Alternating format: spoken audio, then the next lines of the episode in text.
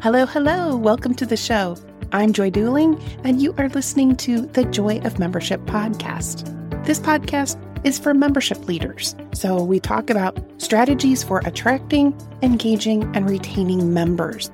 But that's not entirely the focus of the show because let's be honest here, there is no shortage of advice out there on best practices in membership. What we need to talk about is how to actually make those things possible in the real world. How to be absolutely sure that growth practices are going to stick. How to make those things easier, more consistent, and even automatic in some cases. Sound good? Then stick around because we're about to jump into it.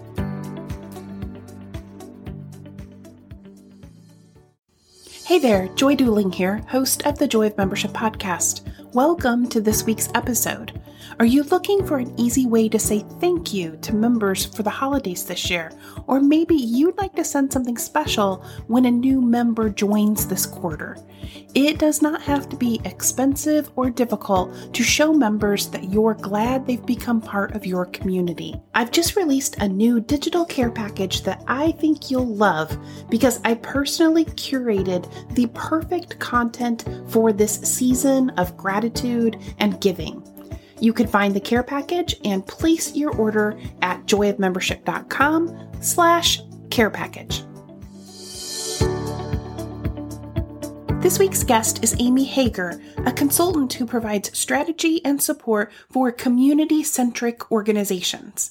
Amy's inspiration and foundation for starting her own company is built from her in depth experiences in the broadcasting, publishing, nonprofit, technology, and consulting industries. In our interview, you'll hear her talk about what joy she finds in community building and providing guidance to a variety of organizations, helping them improve their internal strategies and external voice.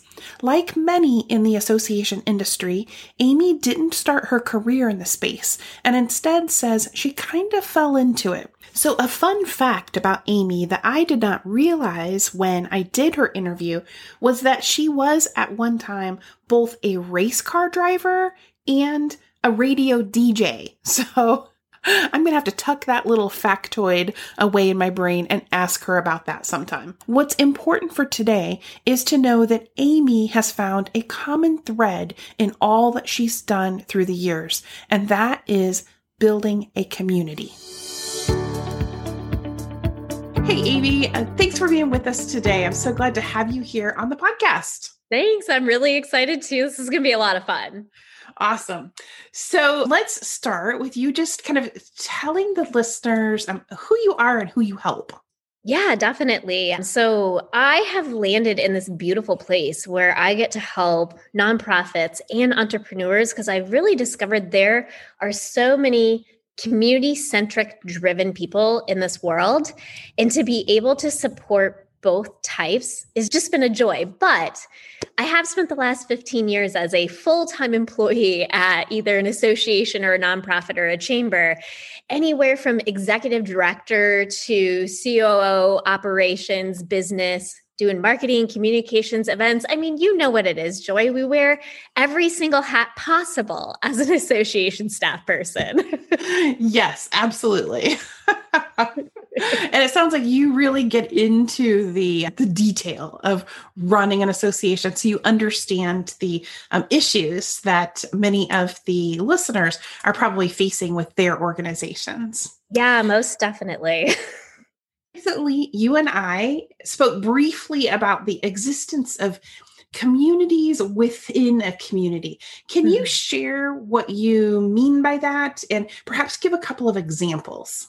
Yeah, one thing I've found in the organizations that I loved to work with the most is when this kind of organically happens. And it's either, I can tie it to either like a big disruptor happening in the industry or let's say a global pandemic. and so I want to take you back a few years ago when this website called Airbnb came around. And I was the executive director of the Bed and Breakfast Association of Virginia. And you know, it was interesting because we were one of the longest running state associations in the B&B industry. Like these this started a real long time ago. And all of a sudden to have these people just pop up and open their homes to travelers, the members were either up in arms or they were willing to really embrace it and figure out how to work with it because they knew it wasn't going away. And so, what we ended up doing is we kind of formed like, I guess you would describe it as micro volunteering for the better good of the industry because not everybody understood the legalities behind it, let alone having to write state regulations around it. And also how this huge technology corporation was coming into the hospitality industry.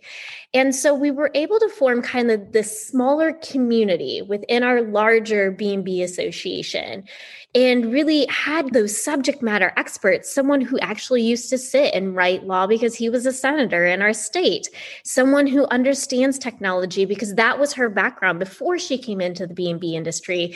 And we kind of formed this little micro team within the organization, within the staff and the volunteers to really tackle this issue that was going to massively affect the entire industry. It worked out pretty well i would say for us in virginia. We were able to come up with legislation that the current b&b owners thought that was fair that the airbnbers of the world or the vrboers however you want to call them thought was fair and that the cities and counties and states could actually implement. And i think that's one thing too that we find like we have these big dreams and these big ideas and then it's like how do you actually implement or how do you even enforce this or how do you even do this? And so i think it took a few years to do so it was a long-term commitment. When you think of if you tailor it micro volunteering usually that's just a short little task right? And you're done. This was a little bit longer than that micro volunteering concept but still utilizing the strengths of who's in your association and who can kind of come and lead that charge more recently, I've been working with an organization that is education focused. So basically, they're teaching teachers how to teach economics and personal finance to students in the classroom. And with the pandemic hitting, you know, it's no longer teachers teaching students, it's parents teaching students. Kids are at home learning, and the parents are having to sit there and help them with their homework and help them do their math and social studies. Well, what happens when it comes to their personal finance and econ classes? The vision for this organization is really to make sure that every citizen in Virginia is financially illiterate. Well, then doesn't that include parents? Like the parents can help too, because they've just been focusing on the teachers for 50 years. We just celebrated their 50th anniversary this year. And so now we're really focusing on is this going to be a long term or short term thing for the organization and putting out training for parents in the form of webinars or Zoom meetings that I love to call support groups because that's basically what it ends up being is providing that support to the parents so they can go back and talk to their kid about investing in the stock market and how to do that or saving for college and what it means to have a mortgage and an interest rate and so, um, empowering, we're empowering teachers, and that's what we've been doing for 50 years. But now we're also empowering parents to teach these lessons to their children. And so, I think the interesting conversation now that we're having is this a long term or short term project? We feel like we've been able to reach the parents through our teachers and they've been able to communicate about these webinars and offerings but really is this going to be long term is the parents going to be a new subset of our focus or do we go back and focus on the teachers once we can teach live in person again and do what we were doing before the pandemic. so, in both of the examples that you've given, it seems like there was a special need that emerged, and the association recognized that they needed to gather some people together to mm-hmm. work on that. A lot of organizations might think of those as working groups or committees or something like that, but you really frame it around being a, a community within a community, a sub community. So, yeah. how do you see that as being different from like the traditional committee or working group? Is it? So it it probably is very similar when you lay it out that way. And I think the reason why I say it's a community within the community is because it's still impacting what the mission, what the overall focus and how people are going to do business or do their jobs within that industry. But again, not taking the entire suck of the organization, the time and everything, but just a subset of that group to really focus on this one thing that's going to make that impact for the larger community, I think is why I call it communities within communities. Because again, like a focus group and everything along those lines, I feel like that's more task oriented, task driven. Mm-hmm. Um, and the micro volunteering, same thing, where it's like short, you know, short little task where there has to be strategy behind this. There has to almost be like a strategic plan behind this, like really looking at how this is going to impact and pivot and shift have been two of the most popular words lately in the association space and the world. How is this going to pivot or shift their vision and mission? So, what do you think the value is for an organization to put this kind of strategic thinking around their sub communities or their working groups or whatever they choose to call it? What's the mm-hmm. value for like really putting some strategy behind it? Yeah. So, we talk about in the for profit space, meeting your customers where they're at. I think this is a similar thing, meeting the members where they're at and where they need to be. Where do they need to be going forward? What do they need to be looking towards going forward? And making sure that this is going to be a positive, this is going to be a win. We're always looking for those things that we can share from the rooftops as association professionals that we made this positive impact in the industries that we're representing. And so I think when you are going after something like this, making sure that you can turn it into that wind and that there, I don't want to say it's going to be an easy win, and that's why you should do it because these are pretty heavy lifts. But do make sure that it's not just kind of this random one off thing. And that brings me to the next thing is does it fall underneath your mission? And with the Bed and Breakfast Association, it did because definitely it was, you know, lobby advocate advocating for the business owner and making sure that regulation was fair. And on the education side you know again their their vision mission is really to make sure that every citizen in virginia is financially literate. And so whoever wrote that years ago and didn't pinpoint it to only serving supporting teachers or whatever they've been doing for the last 50 years i i don't know who wrote it but i want to be thank you so much because we can then help these parents with their kids with whatever they're working with. And so I think again going back to these need strategies, they need action plans behind them in order for them to become that win for the organization. So, how would an organization know if these sorts of sub community opportunities exist? Like, how do you keep your finger on the pulse of that? I do think it needs to be member driven. And so having those boots on the ground who are going to come and say to you but not be those people who are going to micromanage you right? We always we always have those members that are like too deep into the organization. You're like leave me alone. It doesn't matter when the newsletter is going out. Get out of my inbox right? But um making sure that it is something that is member driven and i would say too like when you have this conversation as a team at your organization or with your board, is it going to make that bigger impact that is a larger industry wide thing and not just like, oh, something that's going to fall underneath the policy team or the education and events programming? And one thing that I'm going through right now with the, education organization, and that I also did with the Bed and Breakfast Association before we went down this path of tackling this, was we did a quick program impact matrix. So we could see where, if we had a program that was kind of floundering, that wasn't really doing so hot, wasn't bringing us money, wasn't matching our mission, and was kind of one of those sacred cows. We all have those. Um, could we flip it? And say, all right, you know, we're going to stop doing this for right now because it's not really working out great because we do have this immediate need. We do have this thing that we need to put our focus to. Here's the team of staff, here's the team of volunteers that we're really going to do this. And having that program impact matrix to back you up as an organization because you know someone's going to call you and be like, why did you get rid of my favorite book or whatever it may be? You could say, you know, we're backburnering it right now because there's this really hot topic issue, and then go from there. But really having the, again that strategic conversation as a team as a board as a whoever you're with and looking at already the impacts that you're making with what you're doing and can you swap this for something else to make that higher impact and then go back and visit that something you swapped out later? And who knows maybe that something might go away. That's a whole nother podcast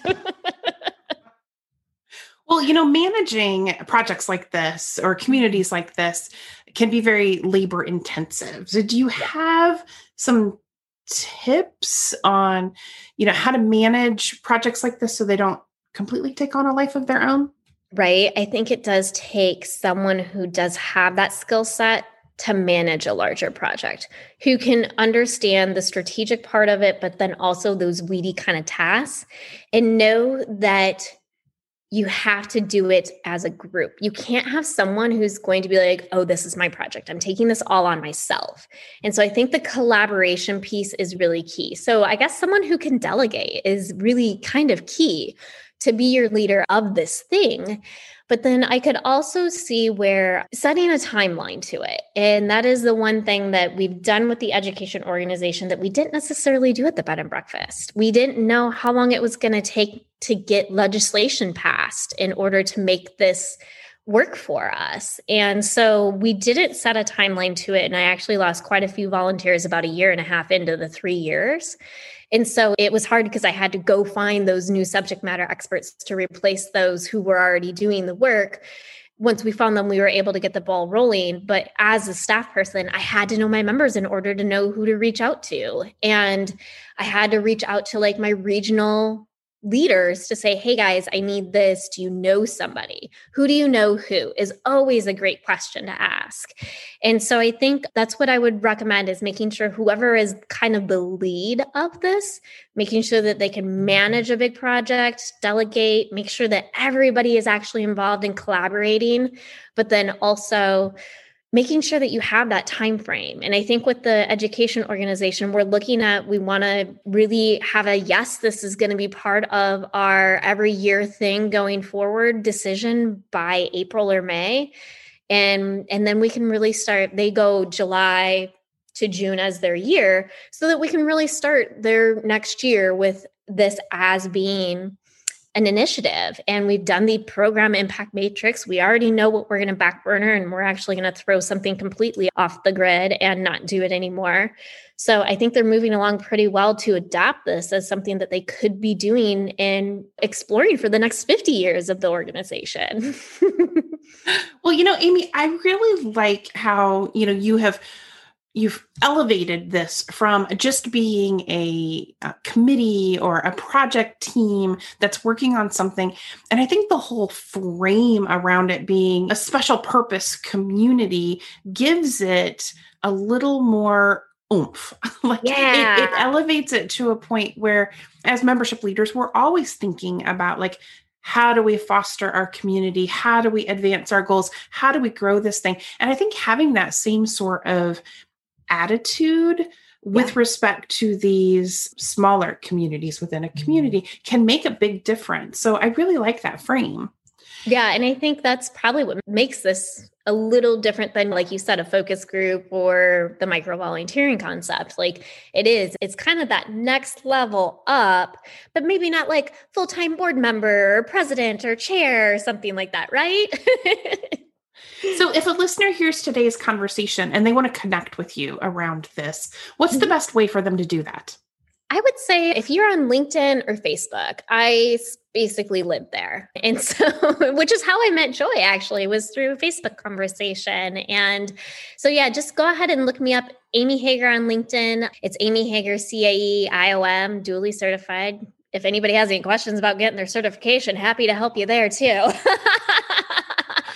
awesome, Amy. Thanks so much. I'll make sure we get links in the show notes for you. Perfect. Thank you so much for having me today. It was so much fun. Absolutely. Um, take care. Have a great rest of your day. You too. Hey, Joy here, back to share just a few thoughts on this week's episode. So many of the organizations that I have featured in my first few months of hosting this podcast have talked about strategies that they needed to put into place to be able to serve members through this unexpected time of change. I have consistently been encouraged that in these difficult times, it really feels like people need their communities and their industry advocates more than ever. To me, there are four possible responses to a major disruption, and I've seen these four options play out as organizations have been telling their stories. Option one is the classic pivot. A pivot becomes necessary when you look at what you've been doing and you realize this is not going to work at all. And you know that you absolutely must move in a different direction. Survival depends on it. Option two is a power up. In this situation, an organization goes all in on something that has already shown a glimmer of possibility. It's about seeing what's most likely to work and investing your time and energy there. Option three is to prune. Pruning is admittedly painful. It's the act of cutting back. Sometimes this is a cutting back of programs, sometimes it's a cutting back of staff. These can feel like significant losses, but the goal is to trim back enough to encourage future growth to be stronger just as you'd prune back a tree to improve the tree's overall health, to reshape it around obstacles, or to save the tree from catastrophic damage. Option four is to preserve. When you preserve, you're looking at what's actually most important. Uncertain times gives us an opportunity to reassess why are we here? Who do we serve? What is most needed from us right now in this moment. Any of these four actions can help you spin a painful disruption into something that could actually be positive for members.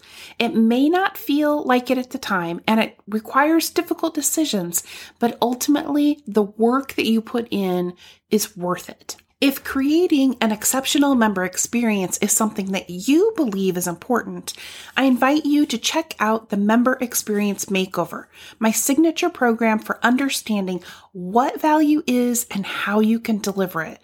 This program is specifically for those of you who are running associations, trade groups, or membership based nonprofits, and you really want to connect with what members want and need from you in every step of their journey with your organization.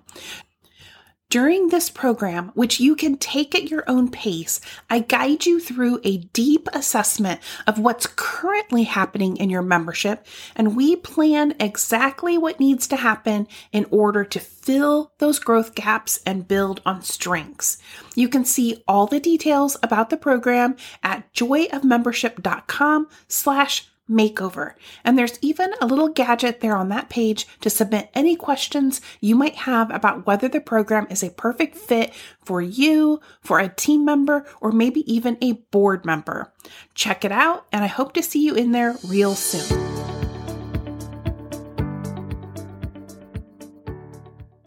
Hey there, you made it all the way to the end. Bravo to you. I'm back in just one last time to remind you that there's a free one page PDF available over at the website that shows you more than 20 ways that technology could be supporting your efforts to attract, engage, and retain more members. It's actually broken down into the stages of the member journey, so you'll know exactly where each piece fits. And everything that's on that one pager can actually be automatically done for you with software that costs less than $1,000 per year. So if you haven't already grabbed it, you can get your copy at joyofmembership.com slash tech. joyofmembership.com slash tech. T E C H. Have a great week, and I'll see you next time.